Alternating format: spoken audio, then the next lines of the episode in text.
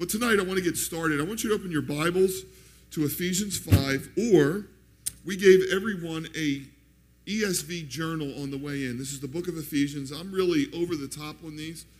Uh, I love them. You get the Bible on one side and you get a journaling page for notes or whatever God's speaking on the other. Uh, they're really handy to carry around if you're on airplanes or you put them in your duffel bag. Um, tonight is really not a Bible study. You'll get some of that through the weekend. This is just a collection of thoughts that I've had in the past year. I had a sabbatical this year and really time to process my first 26 years in the ministry, 37 years of following Jesus Christ. So I just kind of put these thoughts together. And I want to start by saying that the passion of my life, the reason why I do what I do, why I pastor a church, is that I want to see people grow in the fullness that God has for them. I want to see them flourish in life and flourish in their calling. And uh, I think this is the mandate of Scripture. I think over and over again, I have to convince people God wants you to grow. God wants you to grow every year, He wants you to grow every decade. Uh, the most powerful metaphor in Scripture, and it comes really early in Genesis, is that of a seed. And you know the seed, you put it in the ground, and it grows. Healthy things grow. And we find this all through the Scriptures. You know, God tells Adam and Eve, be fruitful, multiply, and subdue the earth, fill it. The Psalm 1, the man who's blessed. Uh, there's that metaphor. He's like a tree planted by the rivers of living water. And listen, he produces his fruit in every season of life. Jesus, in his most famous parable, talked about seed going in the soil. And that when seed goes into the healthy soil, produces what? 30, 60, and 100 fold. Peter, in his letter, said that we should lay aside all malice, all deceit, all hypocrisy, all envy, and as newborn babes desire the pure milk of the Word of God. Why?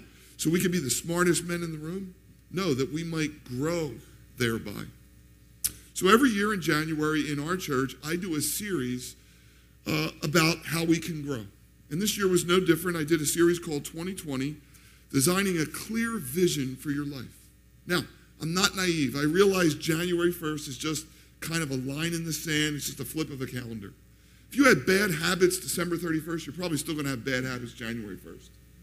But I look at a new year, and I look at January 1st like the opening day of baseball season. I love opening day. I've been to 20 opening days in my lifetime. And there's just this vital optimism in the air. No matter how bad your team was last year, no matter how bad your roster is on opening day, everyone 0 0. Everyone can win the World Series. And so I feel like New Year's is like that. We make resolutions, and I know we don't keep many of them. But the Bible talks about new things over and over again. Jesus talked about putting new wine in new wineskins, talked about replacing our old garments for new garments. Paul talks about new horizons, new mercies every morning. And the book of Revelation ends by saying that God's going to create a new heaven and a new earth. We not only began a new year in January, we began a new decade, 2020. And as we look at a new decade, what are your goals? What are your plans? What are your dreams? What could happen this decade? What opportunities? How can we move the kingdom of God forward?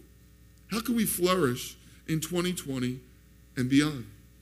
So, over Christmas break, I did a little exercise. I had some free time, I got a journal, and I looked back.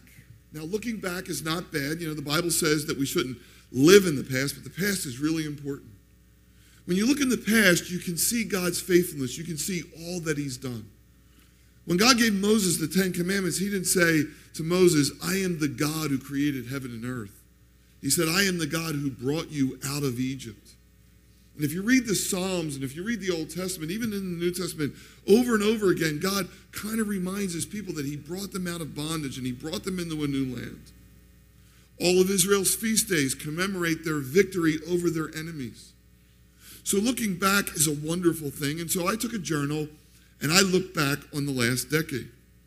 And as I observed the decade that I had lived, it was a decade of celebration all the hard work, all the sowing of seed, all the, you know, just, you know, slugging it out year after year, a lot of the fruit had come in for my family and myself. We had five graduations one high school, two college, uh, two grad schools. We had two grandchildren that were born, which was really cool. My wife and I got to purchase a new home that was closer to our church, and we celebrated 36 years of marriage together. That's a pretty good decade. On the ministry side of things, we built a brand new church from scratch on 24 acres. Uh, in 2010, five years later, put on an addition. We added new staff and new ministries and launched a school a couple of years ago. So, on the ministry side, things have really grown. Now, let's get to the real accomplishments. This past decade, I was able to golf Merion, Pine Valley, Kiawah Island, Bandon Dunes, and the mother of them all, St. Andrews. Uh, my son Mike, who's going to lead our session tomorrow night, put the trip together, and that's one of the perks of having kids young. Uh, you get really nice gifts while you can still enjoy them. So, um, Mike and I have a great relationship. I know you guys love him, and uh, really cool that he's here. And so, um, what a decade it was. Now, the decade also had some surprises, things that I didn't plan on share with you guys many times in 2015, I burnt out, like physically in ministry. In fact, someone sent me a meme that really kind of speaks to the way I felt. You can show that, Dave, back there. Um, if you're familiar with the picture, that's Tom Hanks playing uh, Mr. Rogers, and then that's Castaway. It's kind of like the before and after of presidents, right? Well, that kind of happened to me after 20 some years. I was in church one day and I said, Open your Bibles to 1 Corinthians 11. And the next thing I felt was like a trapdoor was open and I was dropped like 50 feet into the earth. And uh, kind of made it through that service, went to my office and got a cup of coffee and a donut, and people were around me. And I just walked out the door and I began to walk. And 20 minutes later, I walked almost a mile. And that Tuesday, I turned our church over to my staff, and I was out of ministry for four months. I couldn't read for two weeks, I couldn't travel. Never dreamed I would ever do this again. And God taught me two things during that time. I remember the early days, I couldn't read. All I would do was open my Bible to Psalm 23, put it on the rug, and just read it. And, and about two months into this journey, when I was beginning to recover, God spoke two things to me. Number one, He said that He made me lie down. That I didn't really burn out, that God was kind of making my, me lie down, that I had to slow down, that He was rebuilding me for the second half. The other thing that he spoke to me was that this was only the shadow of death, that I lost really the fear of death. Uh, Chad Williams, when you hear him, uh, when he speaks about being a Navy SEAL, it's fascinating. Chad said, You really understand the capacity you have when you drown. And that's what they do in Navy SEAL training. They drown you. And he said, Bob, once you drown, you realize you can do anything. And so that's kind of how I felt. It was just the shadow of death. It was during this time that my love for the church grew, the community that we had built for all these years. I had so many experiences. I would receive emails from teenagers from 10 years ago saying, Pastor Bob, I see all that you're going through, and I just want to remind you what a blessing your church was and your family. You know, when your car would turn down the street and pick me up, it was the highlight of our week to go to youth ministry and staying over your house. I had one experience where finally on Sundays when I can get up and down to the house, I went over to a friend's house to watch football. When I came back, there was a pot of soup on my porch. And um, I was really bummed out because, you know, I wanted to see this person, and usually I was there on Sunday. So I called them up, and they came over. And it was this 75 year old guy, and uh, he works with marble. His hands are like sandpaper, real tough and rough guy. And we sat down on the couch, and he said, Take off your shoes. And I thought, oh my gosh, here we go. This is what I was afraid of. Like all these crazy things people are going to try and do to make me better. And uh, he took out this oil and he began doing reflexology on my feet. And he began sharing his story that when he was 38 years old, he was on 14 medications. And his doctor told him he wouldn't live through Christmas. And he found this woman that did reflexology, and a year later, he was off all medication. He was completely healed and he believed in it so much, he actually got trained in it, and now he does it for other people. He came back that Tuesday. He came back every other week. And here's what was remarkable about the encounter. Uh, we would sit there, and he had been on many of our mission trips. And he would say, Pastor Bob, he goes, I know you've seen me cry when we drive through those terrible neighborhoods in those third world countries. And he said, I just want you to let you know I was one of those kids. I was a kid who had no running water and sometimes days without any food. And my wife was an orphan. I literally snatched her up out of an orphanage. And I know you see how I live now, but that was my beginning. And God's been so great to me. And tears are coming down his cheeks. And I thought, this is so strange. This is a man that I would only ever pass in the hall. And now we were having deep, deep communion together. And these kind of things went on and on, and I just experienced the love of the church. And, you know, that scripture in Second Corinthians where it talks about that the comfort by which God has comforted us, that we can comfort others. And so the one thing that I looked at when I look back on this time, burning out and some other things happened. One of my grandchildren has autism, and that's been rough on some of us. And some other things have happened, but it kind of opened up a new world to me. One of the new things that happened to me is for the first time, I went to counseling. For so many years, I was the counselor. And uh, I thought people that needed counseling were weak. And so finally, I go to a counselor.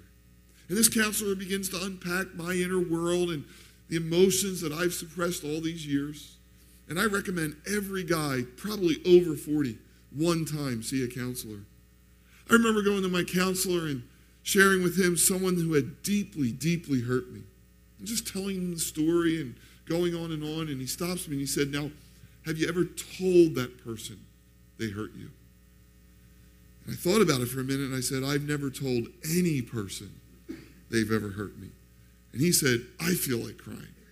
And uh, we went on weeks and weeks just unpacking so much of the stuff I had suppressed. It was a decade where I had to say goodbye to key staff members and friends, uh, the person who co founded the church with me 20 some years ago. But as I look back on this season of celebration and some downtimes, I feel like I've grown in this decade.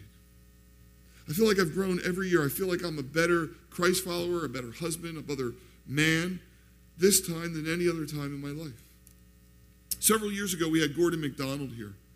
And I love Gordon MacDonald. He's like old Scotch, right? You know, he's, he's just this guy that the more you hear him, the more you grow to love him. And he writes in his book, The Resilient Life, that there are some Christ followers who stand out from all the rest. He said, I call them the resilient ones. The further they run, the stronger they get. He said they seem to possess these spiritual qualities. They're committed to finishing strong. They run inspired by a big picture view of life. They run free of the weight of the past. They run confidently, trained to go the distance. They run in the company of the happy few. They live in community. Writing to people who suffered so intense they were in danger of losing confidence in God, the author of the book of Hebrews recalled the adventures of the great biblical heroes, the men and women of unshakable faith that Gordon MacDonald calls the first resilient ones. Then, visualizing those champions as spectators at the games, he calls his readers to the starting line of a great race.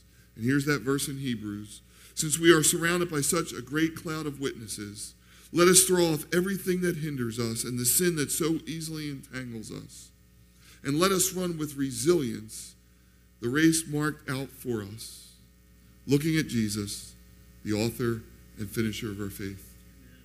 In that book, Gordon MacDonald lists questions that everyone should ask in the decades of their lives. Now, uh, I want to show you our breakdown of the men on the retreat. Can you bring that up, Dave? Uh, you look at our retreat population, we, have, we actually have 318 guys. But look how many guys we have in their 20s and 30s. It's amazing. And you can see the entire breakdown. And so Gordon MacDonald, for if you're in this category, has these questions. For people in their 20s, the questions are, you know, what will I do with my life? What is it really that I want in exchange for my life's labor? Around what person or conviction will I organize my life? For those in their 30s, how far can I go fulfilling my sense of purpose? Who are the people with whom I can walk through life? And what does my spiritual life look like? And do I even have time for one? I'll jump to the 50s. That's my category. How do I deal with my failures and successes? How can my spouse and I reinvigorate our relationship now that the children are gone? What do I do with my doubts and fears? And will I have enough money for retirement? Why is my body becoming so unreliable Anybody thinking that? Huh? Uh, by the way, uh, the 50s was also uh, the year of my first colonoscopy. Now, I had heard older guys talk about this for a long time, right? The proctology test and then the colonoscopy, and then my time came. Uh, years ago, John Gross scared me half to death. He was at our retreat, and he went through the top 10 things heard during a colonoscopy. So, since I've been through one, I want to read them to you. Number 10, take it easy, Doc. You're boldly going where no man has gone before. Number nine, can you hear me now? Number eight, are we there yet? Are we there yet? Are we there yet? Number seven, you know, in Arkansas, we'd be married by now. Number six, any sign of the trap miners, Chief? Number five, you put your left hand in, you take your left hand out. Number four, hey, now I know what a Muppet feels like. Number three, hey, Doc, let me know if you find my dignity. Number two, you used to be an executive at Enron, didn't you?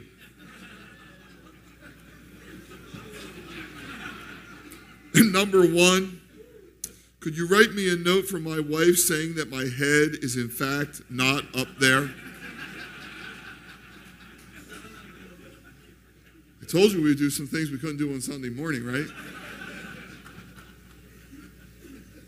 So, as we go through the seasons of life, there's questions we should be asking because we want to grow in every season. We want to have a vision. We want to know what God can do. We want to have a trajectory on our life. And the reason I'm so passionate about this is because I, I see what a life centered around God can be. I see it in my life, I see it in the books I read and the people I know. And then I see the tragedy in lives that aren't centered around God. I see the shipwreck and and the pitfalls. I see the half hearted devotion to Christ. In the early years of our ministry, I had a guy that would come every single Thursday and pray with me. He would leave his job and come and pray with me for an hour. Started a prayer ministry in our church, and when 9 11 happened, he went to North Jersey and planted a church. And uh, he and his wife moved closer to that church, and we kind of lost contact for a season of time. And you know what that's like when you lose touch with someone. And finally, he wrote me an email he wanted me to fill out a form because he was going to become a policeman. So I called him up, and you know what that's like? You're making small talk, and uh, finally I brought it up. I said, uh, Hey, where are you going to church? And there was like a funky pause. He goes, Well, we don't go to church. And there was another funky pause. And he said, Bob, don't worry about it. I'm still following God. Everything's cool. And I said, Well, tell me about the church piece. And he said, Well, we really don't go anymore. And we listen to messages online, et cetera, et cetera. And I said, Well, that's cool. You know, going to church doesn't make you a Christian, but what do you do on Sunday morning? What do you do? And he said, Well, it's wonderful. You cut grass and you watch football and you barbecue. And, and I was just listening to this man who was so passionate for God and just seeing where he had wound up. And my passion is that men wouldn't end up like that, that none of us would end up like that. And the scripture I've been really tracking with this year is Ephesians 5:15. For the guys at our church, you've heard me talk about this the entire month. Where Paul says that we should walk circumspectly, not as fools but as wise, redeeming the time because the days are evil. That word walk in the Bible is the word for lifestyle. That we should have a lifestyle, as Paul says, worthy of the calling by which we are called. And again, this isn't a Bible study, but you can read chapter 4 and 5 where Paul kind of breaks that down.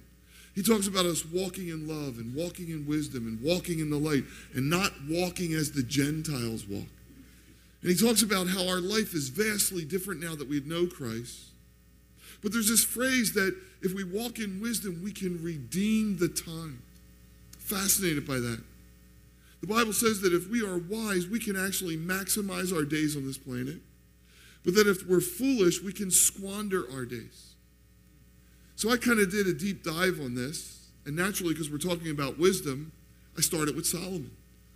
And Solomon, you know, is this man who has a great head start. David's his father, and he ascends to the throne at a young age. And the Lord appears to him at Gibeon. He said, Ask Solomon, and I will grant it to you. And Solomon's response is, Lord, you have shown great kindness to your servant and you have made your servant king in the place of my father David. Solomon gets off to such a great start. He has what we call appropriate smallness. He's small in his eyes. He's the servant of God, he's the servant of the people, and he asked God for wisdom. And God said, Solomon, because you didn't ask for great riches or the death of your enemies or long days, I will make you the wisest man that has ever lived. And so God gave Solomon wisdom and great insight and breadth of understanding as measureless as the sand of the seashore. Solomon's wisdom was greater than the wisdom of all the people of these, greater than all the wisdom of Egypt. He spoke 3,000 proverbs, and his songs numbered 1,005. He spoke about plant life and the cedars of Lebanon and the hyssop that grows out of the walls. He spoke of animals and birds and fish. And Solomon's wisdom made him powerful and famous, and people came from all the earth to hear his wisdom. He builds the temple in seven years. That was his father's David's passion. But we get a little red flag in Scripture when it says, but it took him 14 years to build his palace. And then the Scripture goes on to say, Solomon showed his love for the Lord by walking according to the instructions given him by his father David, except that he offered sacrifices and burned incense on the high places. Very strange. And there's that little word, except, that dangerous little word, that Solomon loved God, that he walked in God's precepts, except. Except there were places in Solomon's life where God couldn't go. If we're not careful, our lives can get like that where we love God and we go to church, except God has no access in the world of our finances or maybe our sexual life or how we give to the poor or a thousand other things. And like a failed marriage, Solomon's life starts with these little exits that leads to one big exit. And finally, at the end of the story, it says that King Solomon loved foreign wives.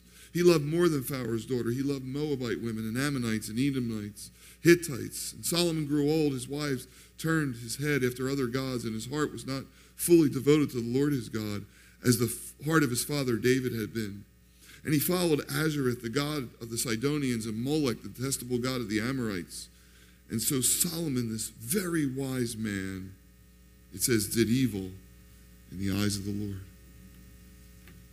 And I looked at that and I said, How does a man so wise, who started so strong, wind up foolish? And we could write a list. We could talk about these little exits, or he had all this opportunity that we would never be afforded, or he had a lack of accountability. We could go through the checklists. And I understand the dangerous cycle, right?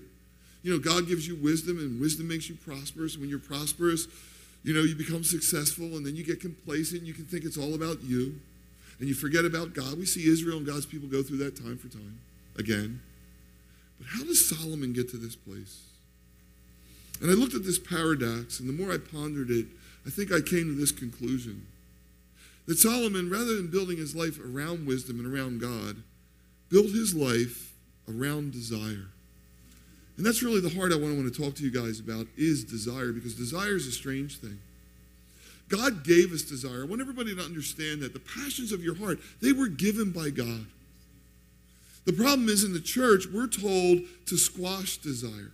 The desire is bad, and there's a whole host of ways the church has taught this in a way that really hasn't served people. It's like a form of legalism. My wife and I were on a deeper journey for the better part of two years. Quarterly, we would go here to Sandy Cove with 30 ministry leaders, and uh, we would talk about attachment things and things like desire and personality and spiritual disciplines. And um, it was a very robust time where we really processed a lot of things that were going on in our lives. And one of the things that stuck out to me was what's called the spectrum of desire. If you look up on the screen, there are natural desires God has given us. We have casual desires, critical desires, crucial desires, and then core desires. So I want to walk you through this really quick. It's important. So, casual desires, think about this, revolve around things, right? Now, these aren't needs, they're not even really that important. But everybody in this room has a desire to do those things that they enjoy.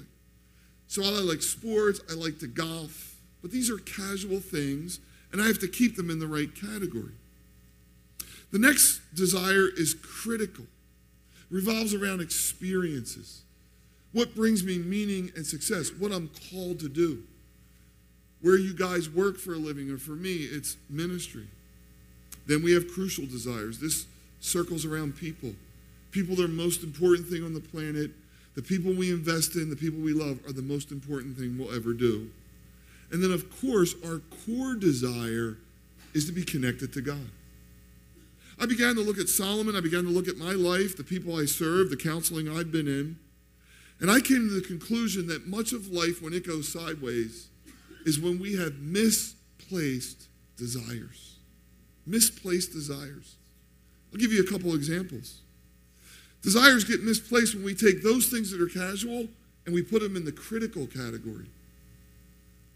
Like we take things that are only for enjoyment and really aren't even necessary, and we make them the focus of our life. This is idolatry. And if idolatry is taken to its limit, it becomes addiction. And some of you have come out of addiction, you understand this.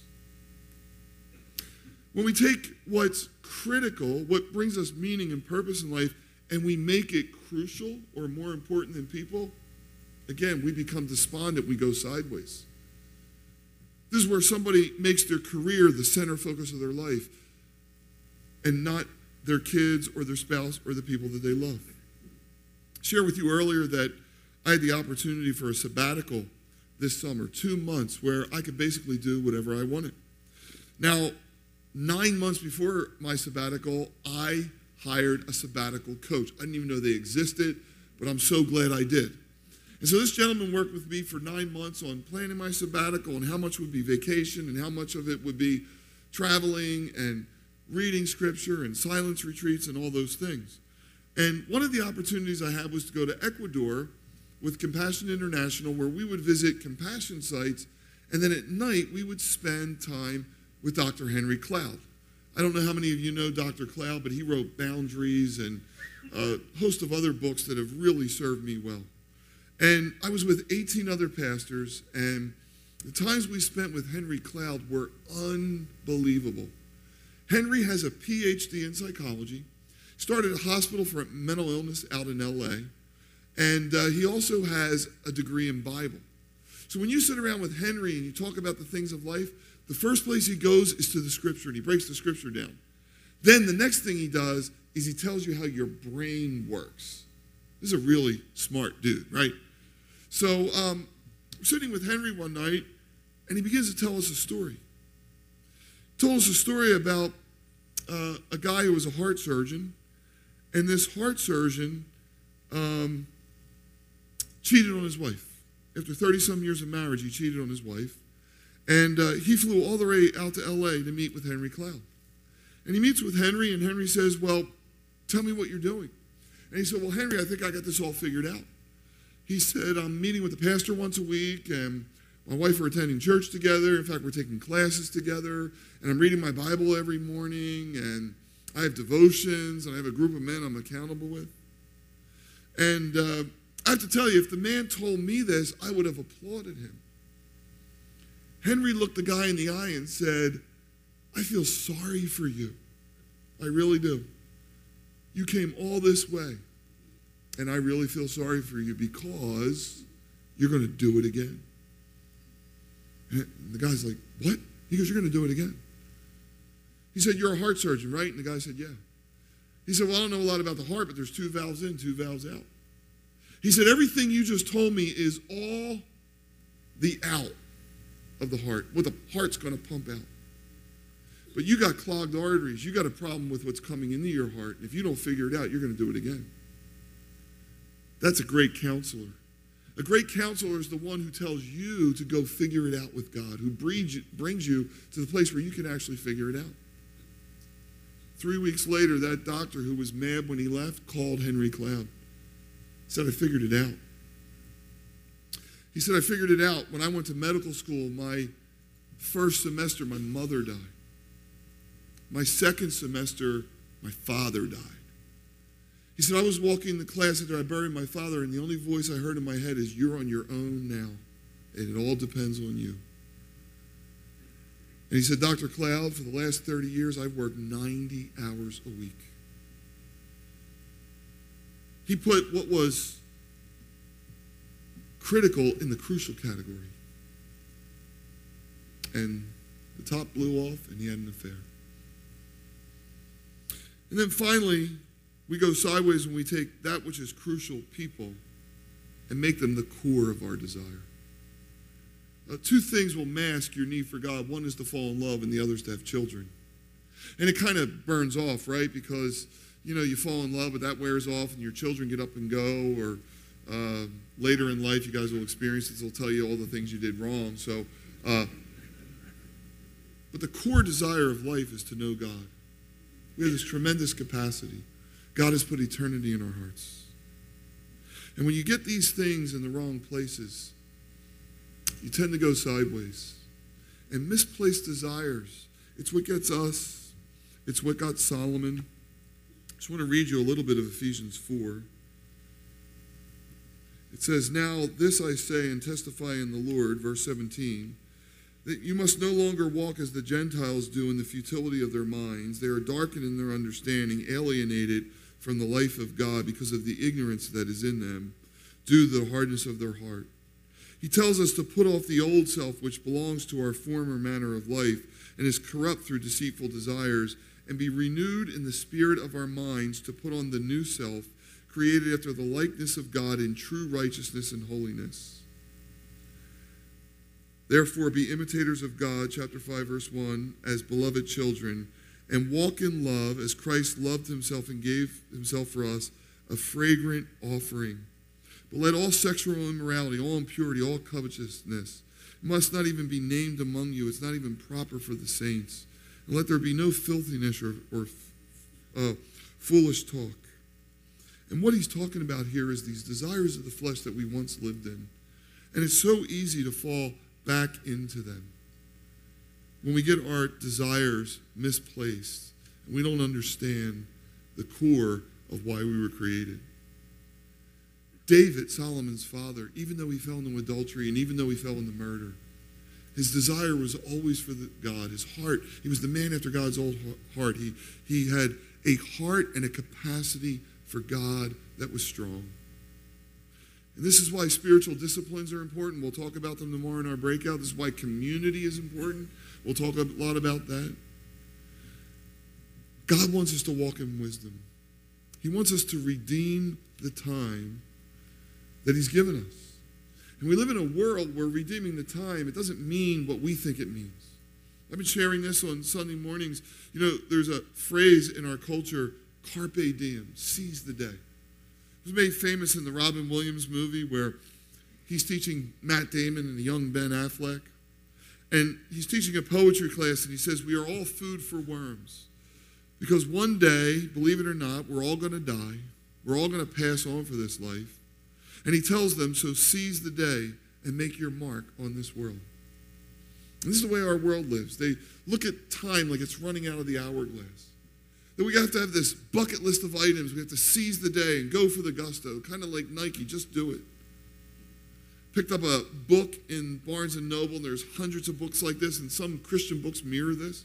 It's called Die Empty. And uh, in the book, it's a woman from New Orleans who experienced a tragic death in her life. A young person had died. So in her art gallery, she put up a kind of a mural there and she put in stencil, Before I die, I want to. And then people, when they came in, filled it out. They said before they died, they wanted to make millions. They wanted to write a book. They wanted to sing for thousands. They wanted to see a hundred sunsets. Because at the end, we're going to die and cease to exist. And it almost sounds biblical, right? We don't want to waste our lives. We want to serve God with all our passion. The truth is, it's not biblical. This isn't our only one and only life. All of eternity is ahead of us. And not only that, it doesn't even bring meaning and purpose. We saw through those desires that really only when desires are in their right place do we ever find our true meaning and purpose. Solomon, who really had anything anyone could ever want, looked at life under the sun. You remember what he said? It was all meaningless, there was no purpose. And he writes things that, when if you read the book of Ecclesiastes, if you take them out of context, they don't even sound biblical. And again, here's a man who wrote four books of the Bible And by the end, he's kind of shipwrecked. So, our goal, our job, is to walk in wisdom, to walk in the newness that God has for us, to redeem the time. Martin Luther said there were two days on his calendar there's this day and that day.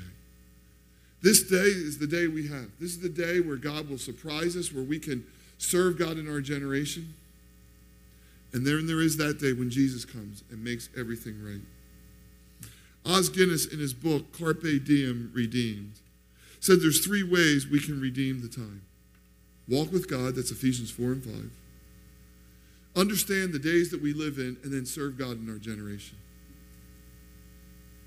Walk with God. I've been telling my congregation when you walk with God, God will give you a vision. It's not the other way around. When you walk with God, God begins to give you a vision. You set goals around that vision. Moses was tending sheep one day and he saw a bush burning and not consumed. And that began his journey. That was the beginning of his vision. Martin Luther, the Reformation, came out of his walk with God. Goals are good, they're not God. But you need to have goals. You need to look at the next decade, the next year. I have three goals already for this year. I'm only going to share one with you, and then I'll be done. My goal this year, and I haven't figured it all out, is to serve God and give Him my best. Now, again, that sounds simple, but I was reading the book of Malachi, and I was looking at Israel, and the prophet was telling them they were robbing God and they weren't serving God, but yet they were doing all the right things. They were still bringing sacrifices, but instead of bringing the first fruits, like the prize lamb, they were bringing the one who had like bad eyesight or a weak gait. And so I read that and I said, you know, this is the decade I want to give God my best. No more leftovers. I want to give God the first fruits. And I don't even know what that is yet. And so I've been jotting this down. God, you know, how can I give you the best of my time, the best of my energies, the best of my thinking, the best of my wealth, the best of my dreams. One of the things I learned on my sabbatical is that kind of a scarcity mentality had crept into my life. Uh, when we began Calvary Chapel 26 years ago, I was filled with faith and leading my family. I was very optimistic, but somewhere along the way, this scarcity mentality creeped in. Uh, I was reading this from Mark Batterson, and uh, really was like a wake up call to me. He said, A scarcity mentality operates out of fear rather than faith, uh, it rests out of greed rather than gratitude. It's playing not to lose, it's satisfied with breaking even. A scarcity mentality would never give up five loaves and two fishes, which is why it never experiences miracles of multiplication. A scarcity mentality thinks in terms of addition and subtraction, so five plus two is always seven. If you allow a scarcity mentality to take root, you become like the servant who buries his talent in the ground. You become a cul de sac of blessing, and the blessing dead ends with you. Simply put, enough is never enough. An abundance mentality, on the, on the other hand, recognizes that everything is from God and all is for God. That's the beginning of a double blessing. It's understanding that every good and perfect gift comes from God, which means that we don't own anything. In fact, anything you think you own probably owns you. Even your talent is on loan from God. God is the one who gives us the ability to produce wealth. What God does for us is never for us, it's ultimately for others. Like the feeding of the 5,000, 5 plus 2 equals 5,000, remainder of 12. Miraculously, there was enough food left over, way beyond what they had started with. So that's one of the things I'm processing for this year and this decade. This is how I want to grow. I want to grow in my ability to serve God, to serve others. I want to end with a quote from Os Guinness in his book, Carpe Diem Redeemed. And it's just wonderfully stated. He said, Until that great day, the day Jesus comes, all our enterprises must be rooted and anchored in humility, remembering that our best judgments and our best efforts will one day be under judgment themselves. But while our days on earth may be short, our best understanding faulty, and our noblest endeavors often incomplete, we are still to choose life, seize the day, redeem the time, and to seek God's purpose in our generation. Then the way we die will be the natural expression of the way we have lived, and both living and dying will demonstrate the faith that has inspired us. Then, too, whatever the period of history we are called to live in, arduous or easy, we may join in the ancient Jewish prayer from the time of the Maccabees Privileged, O Lord, are we to live in this generation. David served God in his generation, and then he died.